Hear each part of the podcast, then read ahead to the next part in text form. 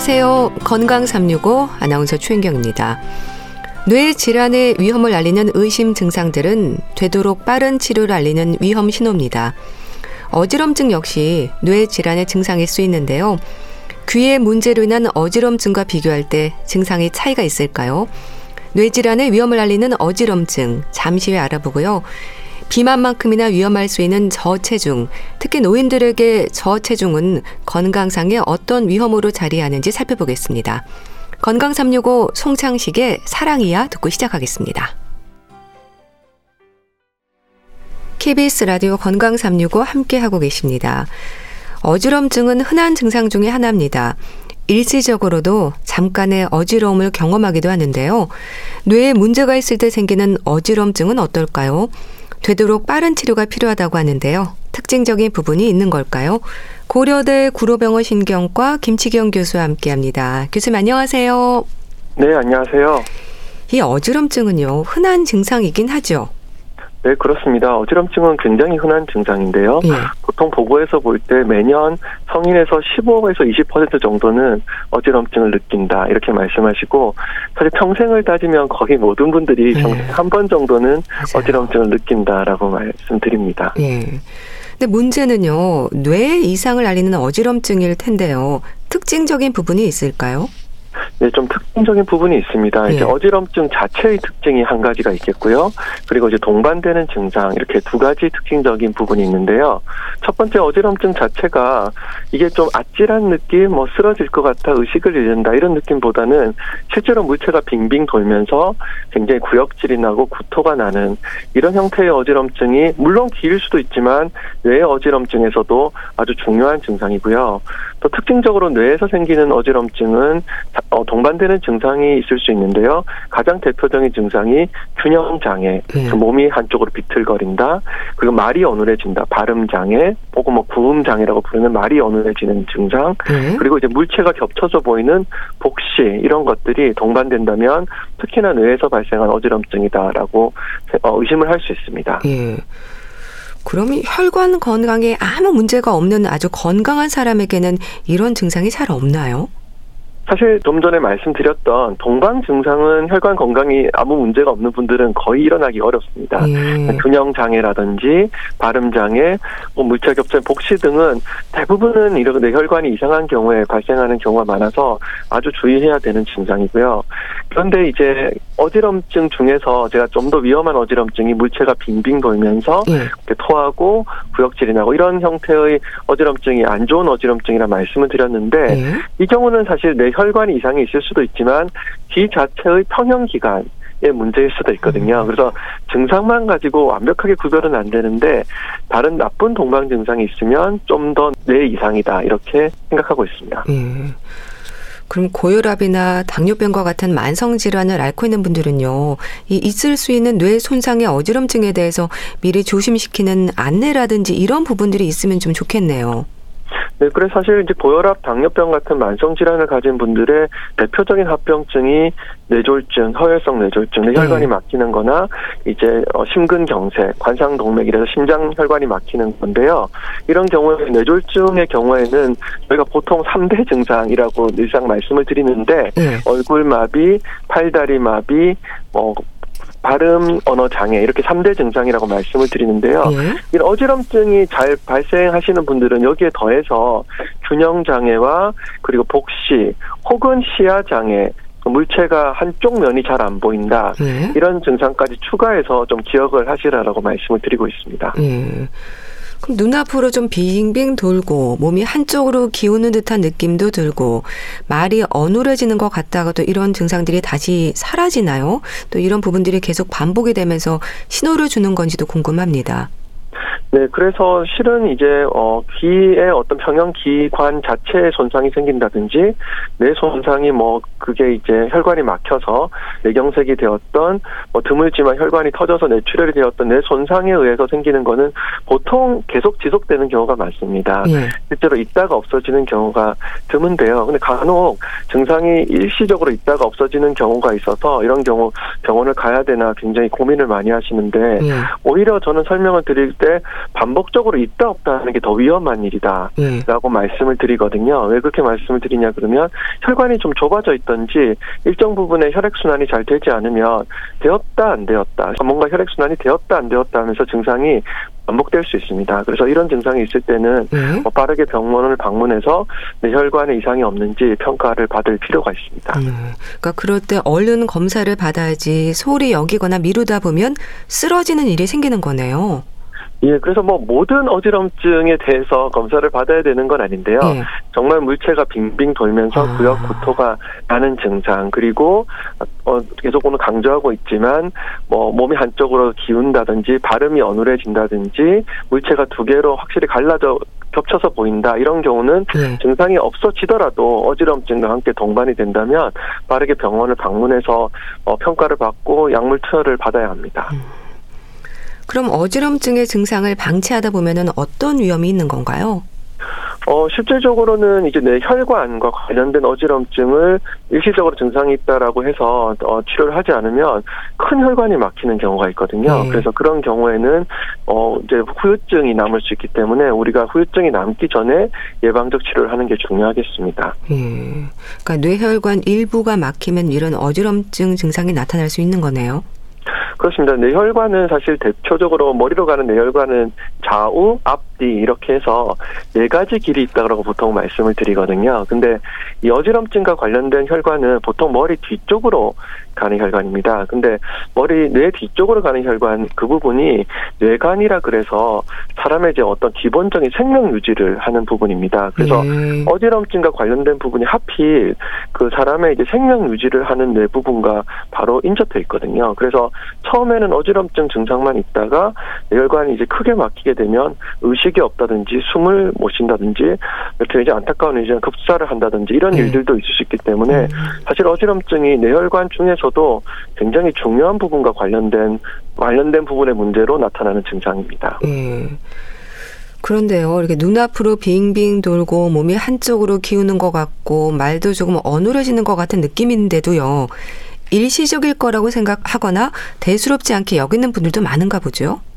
어, 사실 증상이 있다 없어지면, 어, 내가 잠깐 피곤해서 그런가? 오늘 컨디션이 좋지 않아서 그런가? 이렇게 생각하고 넘어가시는 분이 사실 많거든요. 그래서, 그리고 또 사실 어지럼증이 워낙 흔한 증상이다 보니까 이 증상을 모두 다 병원을 가야 할까? 이런 이제 걱정은 되실 텐데요. 예. 계속 오늘 강조하고 있지만, 어, 빙빙 돌면서 정말 구역질 구토가 났고 균형장애나 발음장애, 복시 같은 증상이 있으면서 또 한 가지 중요하게 제가 말씀드리는 거는 수분 정도 지속되는 시간의 증상이 있으면 특히 주의를 하셔야 합니다. 보통 네.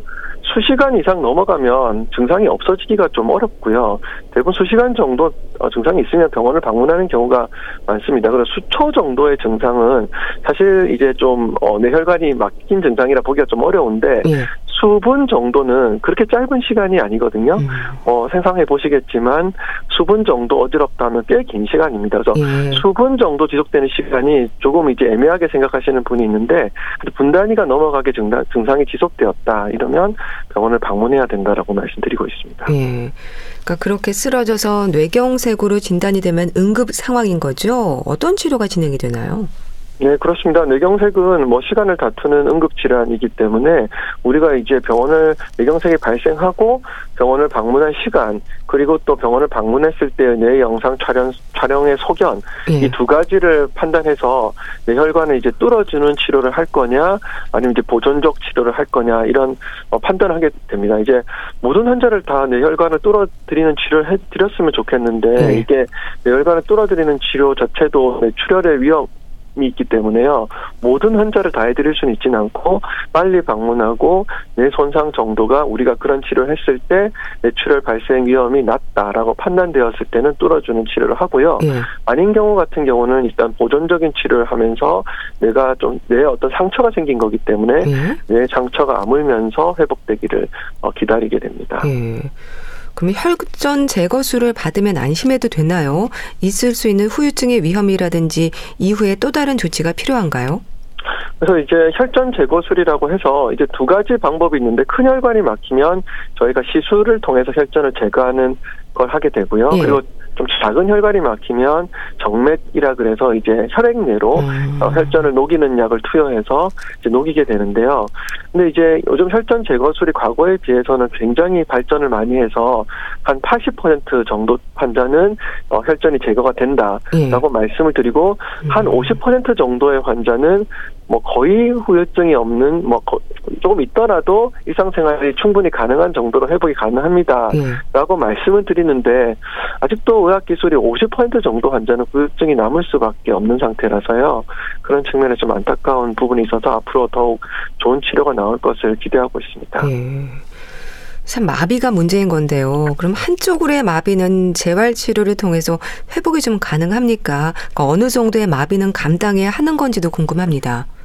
사실 그래서 최근에는 저도 그렇지만 이제 이런 마비를 예측한다든지 뭐 당연히 예측만 하는 게 아니라 예측되면 어떻게 좀 회복을 시키는 그런 치료에 대해서 연구들이 굉장히 많습니다. 네. 뭐 최근에 이제 뭐 인공지능이라든지 빅데이터 혹은 뭐 디지털 치료제 이런 부분들에서 이런 부분이 많은데요.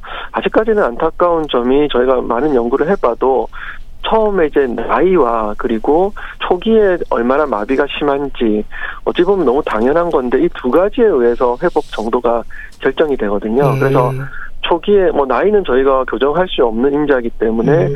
이런 이제 마비 초기 마비 정도를 최대한 억제하는 게 이제 1차 목표고요. 초기 마비가 생기더라도 이제 재활을 통해서 최대한 이제 회복을 하도록 이제 노력을 하고 있습니다. 음. 좀 어지럼증에도 민감할 필요가 있겠다 싶은데요. 근데 사실 어지럽다는 증상은 귀의 문제로 많은 분들이 여기잖아요. 뇌 문제로 어지럼증이 있을 수 있다는 생각은 잘 안 할 것 같은데 실제로도 전체 어지럼증의 몇 퍼센트 정도가 뇌 손상으로 인한 어지럼증일까요? 네, 그래서 이제 어지럼증을 어디까지 정의하느냐에 따라서 이게 퍼센티지가 굉장히 많이 바뀌긴 하는데요. 예. 뭐 아찔하다. 우리 어지럼증을 얘기할 때 뭐 아찔하다, 쓰러질 음, 것 같다. 예. 뭐 몸에 좀 처지는 것 같다 이런 뭐 다양한 증상을 네. 어지럼증이라 표현하시는데요. 근데 조금 이제 우리가 빙빙 돌면서 구역 구토가 나는 이제 아주 특징적인 평형 기능의 이상에 의한 어지럼증, 귀 혹은 머리의 평형 기능에 의한 어지럼증 같은 경우는 뭐 국외에서 해외에서 보고한 거에 의하면 한 20% 정도는 음.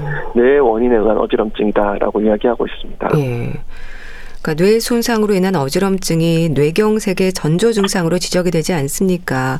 그럼 뇌출혈에서도 뇌경색의 위험으로 나타나는 어지럼증이 생기나요? 어, 근데 사실 뇌출혈에서 어지럼증이 나타나는 경우는 좀 드물긴 합니다. 네. 이게 왜 그런 거 하니 이제 뇌경색 같은 경우는 혈관이 막히는 질환이기 때문에 큰 혈관이 막힐 수도 있고 작은 혈관이 막힐 수도 있거든요. 그래서 작은 혈관 중에서 하필 어지럼증을 담당하는 부분만 아주 작게 국소적으로 막히게 되면 예. 어지럼증만 나타날 수도 있습니다. 그런데 뇌출혈 같은 경우는 뭐 상상하시겠지만 이게 크게 터지는 경우가 많기 때문에요. 예. 뭔가 뇌 고혈압, 뭐 어, 일시적인 혈관에 이제 압력을 받아서 크게 터지기 때문에 어지럼증만 나오기는 좀 어렵고요. 네. 다른 뭐 의식이 떨어진다든지 두통 혹은 뭐 아까 말씀드렸던 복실, 언어 발음 장애, 뭐 팔다리 마비 등의 이제 다른 나쁜 증상이 보통 크게 나오는 경우가 많아서 어지럼증만으로 오는 경우는 드문데요. 네. 그래도 일부 뇌출혈 중에서 뇌혈관 기형 이런 거에 의해서 작게 생기는 뇌출혈도 있습니다. 그래서 그런 경우는 이제 어지럼증만 나오는 경우도 드물게 있긴 합니다. 네. 우리가 어지러운 증상으로 눈앞이 빙빙 돈다고 하잖아요. 어지러움 증상 자체로는 귀의 이상 증세와도 비슷할 것 같은데 그럼 어지럼증과 동반되는 다른 증상들에 좀 민감할 필요가 있을 것 같습니다. 어떤 증상들이 있을까요? 네, 그래서 사실 눈앞이 빙빙 돌면서 구역질이 나고 이런 이제 어지럼증 증상 사실 귀에 있는 평형 기능의 문제일 수도 있고 뇌 안에 어지러움을 담당하는 그런 뇌 위치가 사실 생명 유지하는 위치랑 굉장히 어, 인접해 있거든요. 그래서 네. 굉장히 중요한 부분 두 개 다 가능한데요. 이제 그래서 반대로 말씀드리기로 기회 이상 증세가 있으면 오히려 기회 문제가 아닐까요?라고 이제 말씀을 음. 드리는데 귀가 네. 잘 들리지 않는다든지 귀에 뭐 이명이 크게 들린다든지 혹은 귀가 굉장히 먹먹한 증상이 있다. 귀에 증 아니면 귀에서 뭐 물이 뭐 이상한 진물 같은 것이 나온다든지 예. 뭐귀 자체의 통증이 굉장히 심하다든지 이런 귀 자체의 증상이 있으면 오히려 귀에 의한 어지럼증이다 이렇게 생각하게 되고요. 음. 이제 뇌에 의한 어지럼증은 저 오늘 강조하고 있지만 발음 장애라든지 복시, 균형 장애, 어, 너무나 뚜렷한 어, 심지어 뇌에 의한 어지럼증은 가만히 앉아 있지도 못하는 경우도 왕왕 있습니다. 앉아 네. 있기만 해도 몸이 한쪽으로 기울어져서 어 내가 왜 이렇게 제자리 가만히 이렇게 앉아 있지도 못하고 한쪽으로 기울어질까 예. 이렇게 말씀하시는 분도 있거든요. 이렇게 좀 심한 균형 장애들이 나올 수 있어서 오히려 기회 증상이 있으면 기 어, 뇌와 관련된 증상이 있으면 뇌가 아닐까 생각은 하는데요. 예. 이게 문제가 뭐 귀에서 소리가 들리지 않는다든지 이런 것들이 또 뇌에 의해서 발생할 수도 있거든요. 음, 예. 그래서 너무 단정적으로 이렇게 구별할 수는 없기 때문에 어, 위험한 특히 위험 인자가 있는 분들 고혈압, 당뇨병, 고지혈증, 내가 흡연을 많이 한다 이런 이제 위험 인자가 있는 분들은 어떤 병원을 방문해서 평가를 받는 게 안전하다고 말씀드릴 수 있겠습니다. 예. 뭐 넘어지기도 한다고 하셨는데요. 심하면은. 근데 물체가 겹쳐 보이거나 걸을 때 몸이 한쪽으로 기울거나 제대로 서 있거나 앉아 있기도 힘들기도 하고 말이 어눌해지는 이런 증상들이 환자들은 보통 어느 정도의 강도로 전해질까요? 네, 그게 사실은 이제 어, 뇌에서 발생하면 무조건 이제 심하다 이랬으면 저희가 평가하기가 쉬운데요. 예. 이게 뇌 경색이란 게 뇌에 있는 혈관의 다양한 부분이 막힐 수가 있습니다. 음. 그래서 좀 큰 부분이 막히게 되면 어, 복시가 겹쳐 보이는 것도 뭐 굉장히 확연하게 겹쳐 보이고 몸이 한쪽으로 기울어지는 것도 어, 서거나 안, 걷는 것이 문제가 아니라 앉아 있기도 힘들 정도로 또 말이 어눌한 것도 옆에서 들었을 때 어 왜 이렇게 말이 어눌한지 이렇게 음. 말을 하실 정도로 말이 어눌하다면 우리가 이제 쉽게 아 이것은 뇌경색이다 알게 되는데 굉장히 그렇죠. 애매한 증상들이 네. 있거든요. 그래서 그럴 때 이제 어떻게 해야 되느냐인 건데요. 겹쳐 보일 때 제가 좀 드리는 말씀은 예. 처음에 이렇게 한쪽 바로 봤을 때 겹쳐 보이는 건 어, 내가 이게 겹쳐 보이는 게 애매할까라고 말씀을 하실 수 있는데 그럴 때는 꼭 좌우라든지 위아래로 이렇게 쳐다보면서 겹쳐 보이는 게 심해지는지 좀 보시는 게 좋습니다. 왜냐하면 음. 눈의 움직임은 눈에 붙어 있는 근육들이 각각 다른 움직임을 하기 때문에 모든 눈의 근육들이 마비되기는 쉽지가 않거든요. 그래서 눈이 오른쪽으로 했는데 왼쪽보다 더 심하게 벌어진다든지 눈을 위로 움직였는데 아래로 움직이는 것보다 더 심하게 벌어진다. 네. 이러면 확실한 복시가 있는 거기 때문에요. 음. 이럴 때는 아 물체가 겹쳐 보이는 게 확실하다라고 하실 수 있습니다. 예. 이런 증상이 어느 정도 반복이 될까요? 한두 번으로도 갑자기 쓰러지는 위험일 수도 있는 건가요? 네, 그래서 이제 계속 오늘 강조하고 있지만 모든 어지럼증이 다 이런 이제 위험 인자는 아니지만 예. 실질적으로 이제 어 발음 장애 그리고 균형 장애 혹은 이제 복시가 셋 중에 이제 하나라도 동반되면서 어, 어지럼증이 빙빙 돌고 구역 구토가 동반된다면 실은 이제 우리가 일과성 허혈 발작 혹은 이제 미니 뇌졸중이라고 부르는 뇌졸중의 전조 증상과 어, 동일합니다. 오히려 네. 좀더 위험할 수도 있습니다. 동반 증상이 있는 거기 때문에요. 그래서 보통 이런 경우 일주일 이내 재발할 확률이 한 7에서 8% 음. 정도 된다고 추정을 하거든요. 그래서 어 굉장히 이제 위험한 상황이기 때문에 병원에 빨리 방문을 하시라. 뭐꼭 응급실이 아니더라도 네. 뭐 빠른 어 외래를 방문해서 평가를 받는 게 좋겠고요. 더 문제는 증상이 반복할수록 위험한데요. 음. 그 반복도 똑같은 증상이 반복할수록 가- 아주 위험합니다. 예. 그러니까 막 복시면 복시로, 균형 장애면 균형 장애로, 발음 장애면 발음 장애 이런 네. 식으로 똑같은 아. 증상이 계속 두 번, 세 번, 뭐 혹은 뭐 네 번 이렇게 반복되는데 정말 이제 큰 일이 발생하기 어, 직전 단계라거든요. 그래서 그런 경우는 재발할 확률이 뭐 7%에서 뭐 14 이런 식으로 올라가는 게 아니고 뭐 7, 20, 뭐 아. 40 이런 식으로 기하급수적으로 증가된다라고 하기 때문에 특히나 똑같은 증상이 반복된다 이러면 굉장히 주의를 하셔야겠습니다. 음. 특히 혈관 질환의 위험 인자로 지적이 되는 만성 질환을 앓고 있는 분들은 더 조심하고 관리를 해야 되겠어요. 맞습니다. 그래서 이제 이런 이제 반복적으로 있다 없다 하는 어 이제 뭐 일과성 허혈 발작 미니 뇌졸중과 같은 형태로 나오는 어지럼증, 그러니까 좀 애매한 어지럼증이겠죠. 수분 정도 반복되는 그런 어지럼증 같은 경우는 뇌 혈관이 좁아져 있을 가능성이 많거든요. 네. 이제 뇌 혈관이 좁아지는 원인 자체가 보통은 이제 동맥 경화증 예, 혈관 벽에 이제 때가 끼고 혈관이 이제 좁아지는 경우가 많은데 그것이 대표적인 위험 인자가 우리가 소위 말하는 만성 질환의 음. 고혈압, 당뇨병, 고지혈증, 그리고 흡연 이렇게 크게 이제 4대 요인을 말씀드리고 있습니다. 그래서 예. 이런 고혈압, 당뇨병, 고지혈증, 흡연이 있는 분들은 특히나 이런 증상에 더욱 주의를 기울이셔야겠습니다. 예. 그럼 미리 예방을 위해서 검사로 확인할 수 있는 방법은 없을까요? 뭐 정기적으로 받으면 좋은 검사라든지 이런 게 있을 것 같은데요. 네, 그 실은 우리나라에 있는 뭐 기본적인 건강 검진에 혈압이라든지 혈당, 뭐 공복시 혈당 이런 부분들은 뭐 포함이 되어 있기 때문에 기본적인 이제 그또 체중, 뭐 비만도 굉장히 위험한 인자이기 때문에 비만이라든지 흡연력, 음주에 대한 조사가 있기 때문에 음. 그런 부분에 대해서 기본적인 걸 받으시고요. 그리고 이제 콜레스테롤이 좀 중요한데요. 특히나 이제 안 좋은 콜레스테롤 할 수 있는 저밀도 콜레스테롤, LDL 콜레스테롤이 중요한데 음. 이게 기본 건강 검진에 들어가는 뭐 연도도 있고 아닌 연도도 있어서 매년 받게 되지는 않는 걸로 알고 있습니다. 그래서 네. 모든 분들이 매년 받을 필요는 없는데 한 번 이제 내가 높았다. 특히 전체 콜레스테롤이 240을 넘는다든지 뭐 LDL 특히 저밀도 콜레스테롤이 뭐130 정도를 넘는다 이런 네. 경우는 뭐 기회가 된다면 콜레스테롤 수치도 뭐 체크를 매년 하고 네. 그리고 이제 혹시나 본인의 체중들도 증가되지 않는지 어, 비만의 정도가 조금 체중이 그래도 감소되고 있는지 이런 부분들은 정기적으로 체크를 하시는 걸 추천을 드립니다. 예. 뭐뇌 MRI 같은 것도 찍어보는 게 좋을까요? 근데 실은 이제 내 MRI는 증상이 발생했을 때 저희가 위험한 증상이 발생했을 때 당연히 찍어봐야 되는 건데요. 위험 인자만 있다고 해서 내 MRI를 사실 추천을 드리지는 않는데요. 음. 이제 그런 경우 이제 뭐 경동맥 초음파 검사라든지 혈관 초음파 음. 검사 같은 조금 이제 MRI보다는 어, 좀 단순한 검사로도 네. 우리가 충분한 정보를 얻을 수 있기 때문에 그런 경우는 역시 이제 전문가들과 상의를 해서 어떤 영상 검사를 해보는 게 도움이 될지. 사실 제가 더 드리는 말씀은 영상 검사에 너무 이렇게 어 고민하시기보다는 예. 실제로 위험 인자를 잘 그러니까 예. 평소에 혈압을 재보지도 않고 음. 체중 관리도 되지 않고 약도 계속 빠지고 뭐 이런 것 해서 걱정이 돼도 사진을 자꾸 영상 검사 자꾸 하시는 것보다는 실제 예. 기본 어 금연하 고 그런 위험 인자들을 평소에 잘 관리하는 게 중요하다라고 항상 말씀드리고 있습니다. 네. 또 어지럼증을 자주 느끼는 분들에게 특히 뇌혈관 질환의 위험 신호일 수 있는 증상 다시 한번 짚어주세요. 네, 그래서 특히 어지럼증 자체에 대한 것과 그리고 동반 증상에 대한 것 오늘 두 가지를 말씀을 드렸는데요.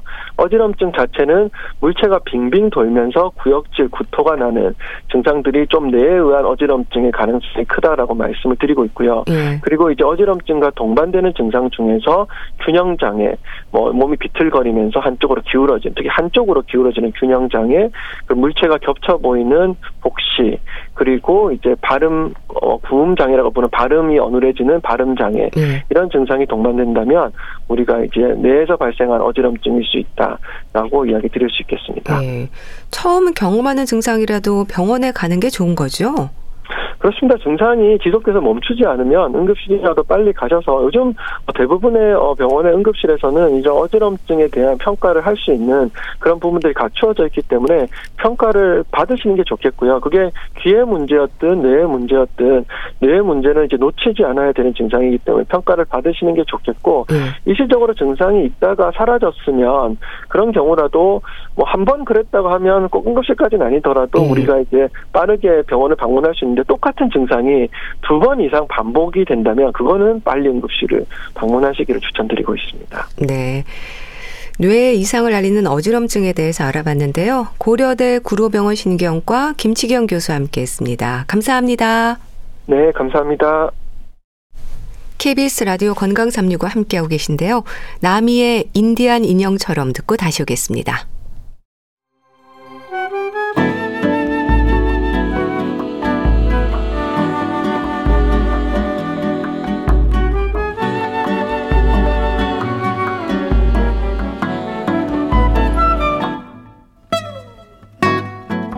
건강한 하루의 시작.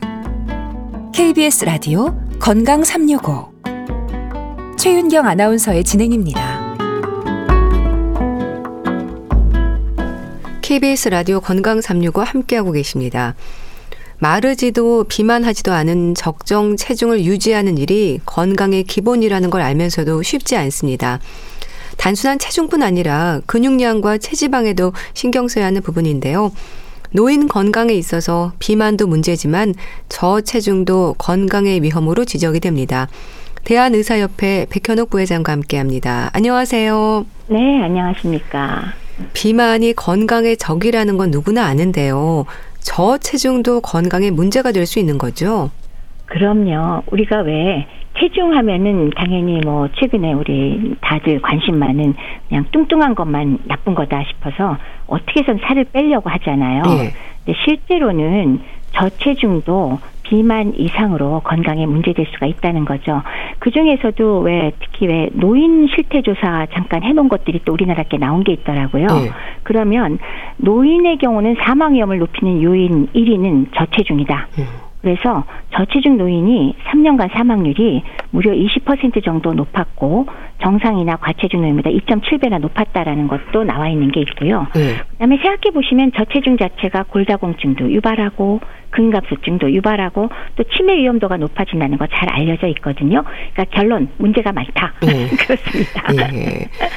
그러면 이렇게 적정 체중, 과체중, 비만, 저체중, 건강을 얘기할 때 체중이 강조가 되는 건 어떤 의미일까요?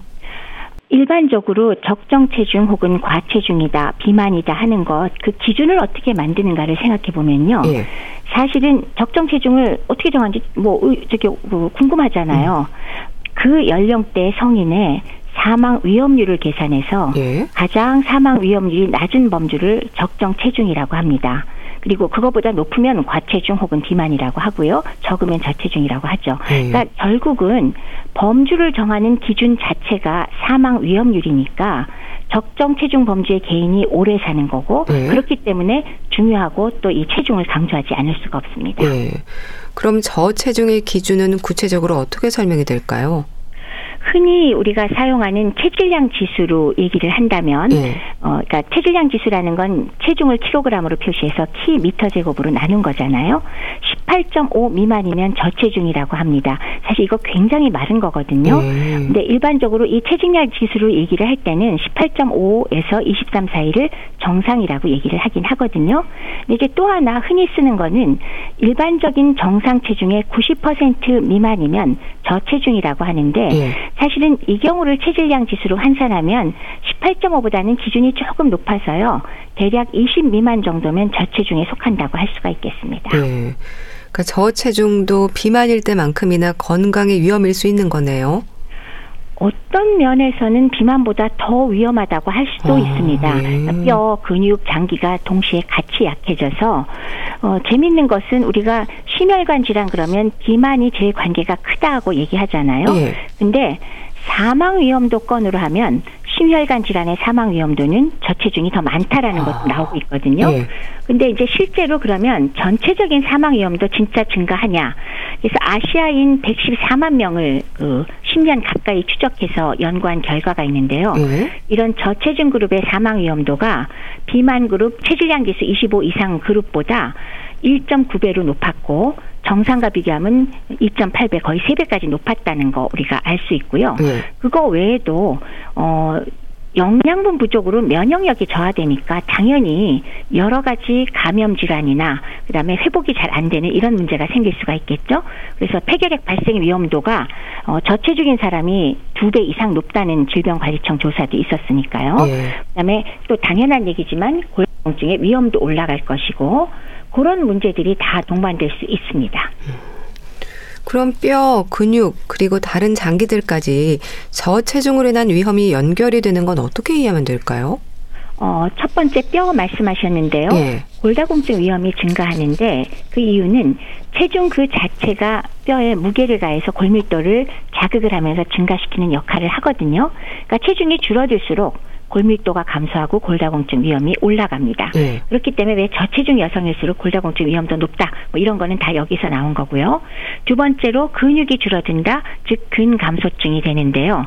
어, 이것 중에 하나는 저체중 그 자체가 이유가 영양소 섭취가 제대로 안 되기 때문에 그렇잖아요. 네. 그 중에서도 단백질, 칼슘, 바이타민 D 같은 것들이 부족하면은 당연히 근육 세포가 위축되고 근육량이 줄어드는 결과가 되기 때문에 그런 문제점이 있고 예. 또 근육량이 줄어들면 뼈를 잡아주는 능력이 그러니까 뼈를 보호하는 역할이 없어지기 때문에 충격에 고스란히 노출되면서 골절 위험도 훨씬 올라가는 그런 결과가 나오게 되죠.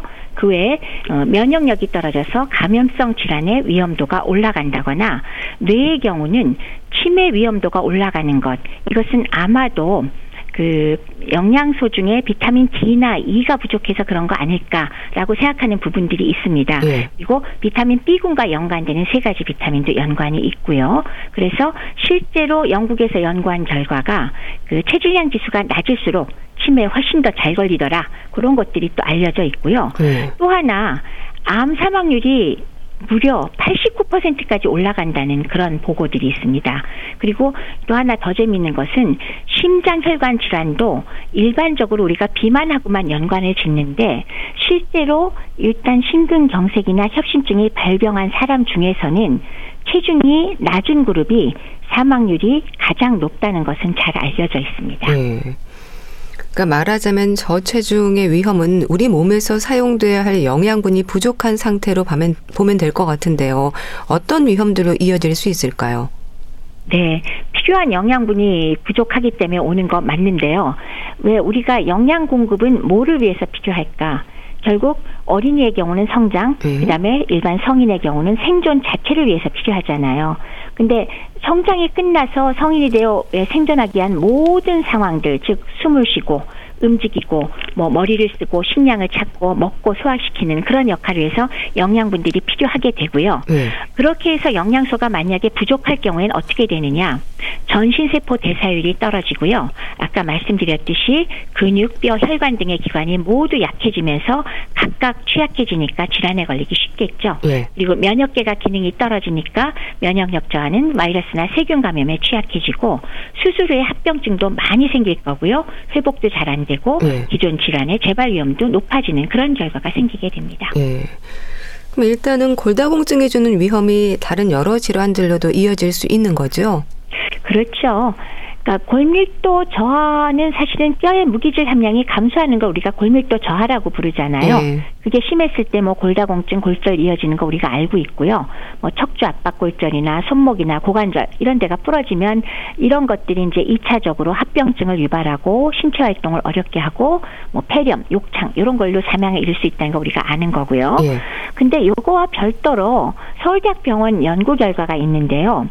뇌 소혈관 질환의 경우 뇌의 작은 혈관이 막히거나 손상되는 현상인데 네. 이게 방치됐을 경우 역시 뇌졸중이나 치매, 보행장애 같은 게 나타날 수 있는데 골다공증과 뇌 소혈관 질환이 전혀 다른 질환이잖아요. 음. 근데도 이 두 가지 질환 발병에 뚜렷한 상관관계를 볼 수가 있었고 그래서 찾아봤더니 특 징적인 유전자 발현이 공통적으로 증가되는 아. 것 이걸 발견을 했습니다. 그래서 이런 특정 병태의 생리 기전으로 이 골다공증과 연관되어서 뇌혈관 질환도 많이 생긴다. 이런 것들이 또 발견되는 걸로 봐서는 네. 단순히 골다공증 자체로 인한 직접적인 걸로 인해서 나오는 합병증 외에도 이렇게 다른 질환과 또 연관이 있다는 그런 사례도 있습니다. 네. 심혈관 호흡기 질환도 예외는 아니라고 들었습니다. 계속 강조하지만 네. 일반적으로 고혈압이나 당뇨병, 심혈관 질환, 뭐 뇌혈관 질환 이런 것들은 전부 비만하고 연관이 있다고 우리가 생각해서 너도 나도 살 빼기 위해서 무척이나 다 노력하고 있잖아요. 네. 물론 외모 관계도 있겠지만은. 네. 근데 이제 드디어 저체중이 비만보다 더 위험하다라는 음. 연구 결과들이 속속 최근에 나오기 시작했습니다. 네. 사실 저같이 노인을 많이 보는 임상 의사는 저체중이 훨씬 더 위험하다는 건 이미 알고 있는 사실이긴 아. 합니다만은 그래도 어 이제 연구 결과가 쭉쭉 나오니까 사실 반갑기도 합니다. 그래서 어 저체중일 경우에 비만일 때만큼 아니 일부 연구에서는 오히려 비만일 때보다도 예. 심혈관 질환의 위험도가 더 커지고 사망 위험도가 높다는 결과가 나오기도 했는데요. 2006년도에 란셋에 발표된 논문에 따르면 25만 명을 대상으로 연구했는데 일단 심근경색증, 협심증이 발병한 사람의 경우는 어. 저체중군에서 사망률이 가장 높았다. 음. 오히려 어, 경증의 비만군에선 사망률이 가장 낮았다는 낮았다는 결과가 나와 있고요. 예. 그거 외에 또 호흡기 질환의 경우도 역시 호흡기 근육이 약화가 되니까 만성 폐쇄성 폐질환 같은 만성 호흡기 질환이 있는 사람의 경우 저체중인 사람이 당연히 사망 위험도가 높아서 어, 정상 체중자에 비해서 1.7배 정도 사망 위험도가 높다는 결과가 나와 있습니다. 네. 지방에 대한 이해도 필요할 것 같은데요. 사실 적당한 지방은 건강에 꼭 필요한 부분이지 않나요? 맞습니다. 지방이 물론 뭐 그람당 칼로리가 높기 때문에 다들 피, 먹으면 안 되고 피해야 될 거라고 생각은 하지만 건강을 위해서는 필수 지방산을 포함해서 적당량의 지방은 필수입니다. 네. 지방 섭취량이 너무 적으면 렙틴이라는 호르몬 분비량이 부족하기 때문에 성호르몬도 잘 만들어지지 않고 난자가 정상적으로 성숙하지도 못하고 무배란증 같은 것도 발생할 수 있고요. 그리고 그 다음에 지방 섭취량만 그렇다고 늘리기만 해서는 물론 안 되겠지만 네. 적절하게 필요량만큼은 꼭 먹어야지 건강한 상태를 유지될 수가 있겠습니다. 네. 또 면역력을 비롯해서 대사율이나 질환으로 인한 치료 후에 있을 수 있는 합병증이나 재발 위험도 높아진다는 생각을 해야 되겠어요. 그렇죠. 저체중에 의해서 면역력이 저하된다고 말씀을 드렸고요. 그러면 바이러스나 세균 감염이 쉽게 발병하는 건 당연한 일이고요. 그다음에 수술이나 다른 여러 가지 약물 치료 후에 합병증이 잘 생기고 그 중에서도 감염 합병증이 동반되기가 쉽겠죠. 네. 그리고 수술로부터 회복이 어렵고 또 기저질환, 뭐 암이라든지 원래 갖고 있는 질환의 재발 가능성도 높아지니까 저체중은 절대로 좋은 상태가 아니다는 걸 다시 한번 생각해야 될 것 같습니다. 네. 그렇게 암이나 치매 위험에 있어서도 저체중이 지적이 되던데 어떻게 설명이 될까요? 암에 걸렸을 때 이 사람이 더 많이 사망하느냐 아니냐 하는 걸 따져봤더니 네. 역시나 저체중일 경우에 사망 위험도가 올라갑니다. 뭐 유방암 환자의 경우도 저체중일 때 다른 장기로 전이도 더 되고 두경부암, 식도암 모두 다 저체중일 때 사망 위험도가 높다는 그런 보고가 있습니다. 그리고 대장암 진단 후에도 역시 저체중의 경우 사망 위험이 무려 89%가 높다. 네. 그런 결과도 나와 있거든요. 네. 또 그것만이 아니라 치매 위험을 높이는 것에 대해서도 많이 나와 있는데 말씀드렸다시피 vitamin D나 vitamin E가 부족할 확률이 높기 때문이고 그것만이 아니라 세 가지 비타민 B군 B12나 아니면은 B6 그리고 folate 같은 게 부족한 것도 역시 어, 호모시스테인과 연관돼서 치매와 연관이 큽니다. 예. 그거 외에 지방 세포가 너무 적으면 세포가 분비하는 렙틴 호르몬이 부족하게 되는데 이 호르몬 자체의 성격이 신공, 신경세포를 좀 보호해주고 인지 기능을 높이는 효과가 있거든요. 네. 그렇기 때문에 이것도 역시 어, 저체중인 사람이 치매에 더 잘 걸리는 그런 이유가 될 거라고 생각을 해서요. 네. 실제 얼마큼 치매가 많이 생기느냐 연구한 결과를 보니까 어, 20 이상이 정상이라고 했을 때 20 미만의 어, 체질량 지수를 가진 사람은 정상인보다 치매 발병 위험이 34% 높았으니까 네. 거의 3분의 1 정도 증가하는 거니까 상당한 게 되겠죠. 네. 그런데요, 이 저체중의 상태에서 벗어나기 위해서 무조건 체중을 늘리는 게 방법인 건 아니지 않나요? 그러니까 어, 체중계 위에 올라가서의 그 숫자에만 너무 집착하지 말라는 뜻으로 우리가 이해를 해야겠죠. 네. 그러니까 무조건 체중을 늘린다고 있는 대로 왜 밥 밥과 뭐 탄수화물과 이런 것만 먹고 그렇게 해서 어쨌건 뭐 일시라도 체중을 늘렸을 때 어떤 일이 일어날까를 생각하면은 뭐 금방 이해가 되실 겁니다. 그래서 일반적으로 저체중인 사람도 다양하잖아요. 네. 그러니까 원래 태어나서부터 마른 체형을 유지한 사람 그런 경우에도 물론 저 살찌고 싶어요. 그러고 오시는 음. 분이 계시긴 음. 합니다. 근데 일상생활에 크게 문제가 없으나 이 정도가 유지가 될 때 뭐 그냥 유지해도 되지만 그래도 조금 늘리려고 할 때는 역시나 요점을 근육량을 증가시키는 데다가 음. 어, 목표를 두어야지 이상 체중까지 무조건 늘려야겠다는 게 목표를 두면 안 된다는 게 우선 원래 저체중인 사람의 경우겠고요. 네. 그다음에 섭식 장애가 있는 경우 즉 뭐 거식증이나 폭식증 등으로 왜 식사에 어려움을 겪으면서 오히려 거꾸로 먹으면 토하고 이런 문제들 그렇게 해서 자기 체형에 대한 왜곡된 생각으로 있는 경우는 사실은 정신신경과적으로 문제가 있는 경우가 있거든요. 네. 그래서 이 경우는 영양 공급을 어 정상적으로 해드리는 것도 중요하지만 거기에 더해서 인지행동 치료나 뭐 약물이나 이런 것들을 점해가면서 영양 치료를 하는 것이 당연히 도움이 되기 때문에 예. 요거는 그런 정신적인 문제를 같이 해결을 해야 된다는 그런 면이 있을 거고요. 예. 그다음에 이제 사실 제가 주로 많이 보는 게 노년기 급작스러운 체중 감소 쪽인데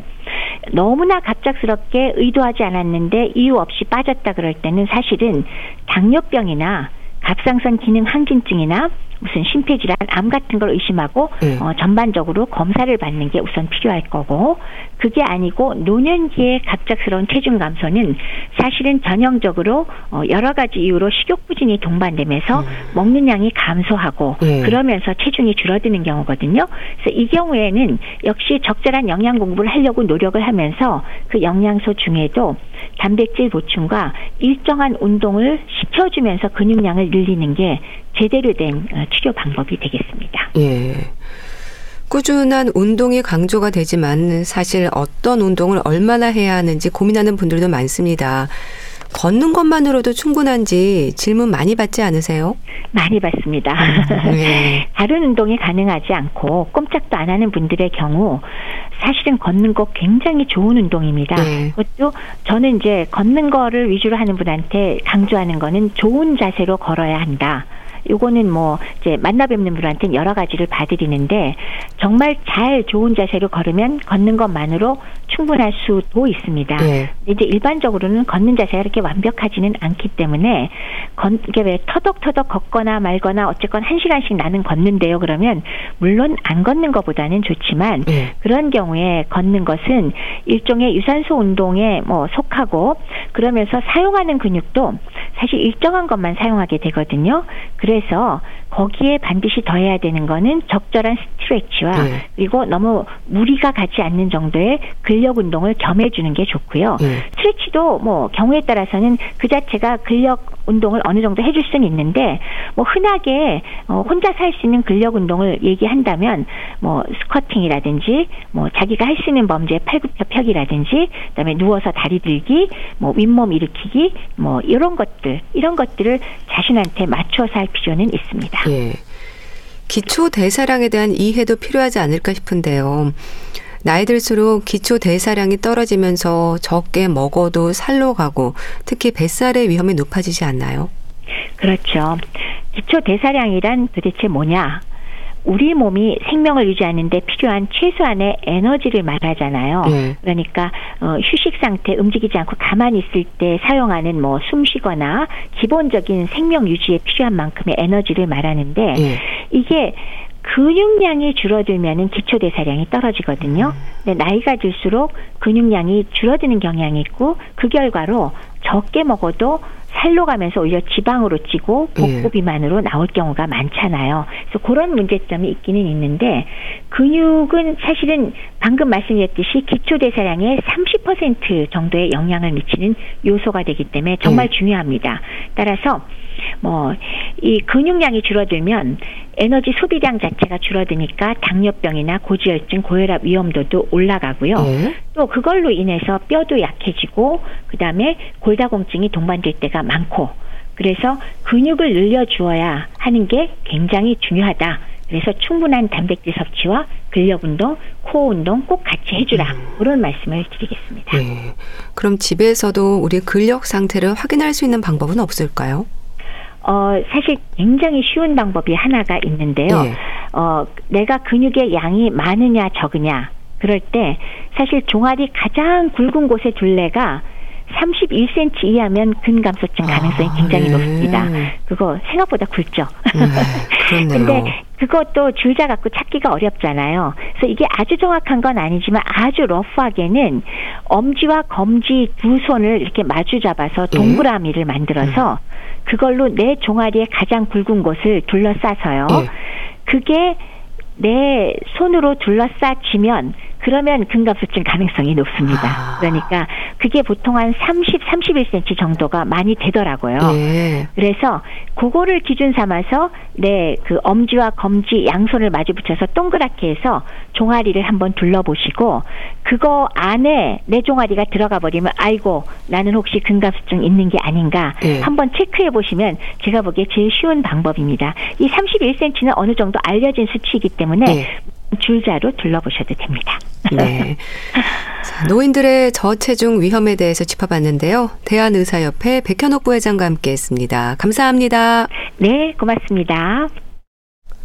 송골매의 어쩌다 마주친 그대 보내드리면서 인사드릴게요. 건강365 아나운서 최인경이었습니다. 고맙습니다.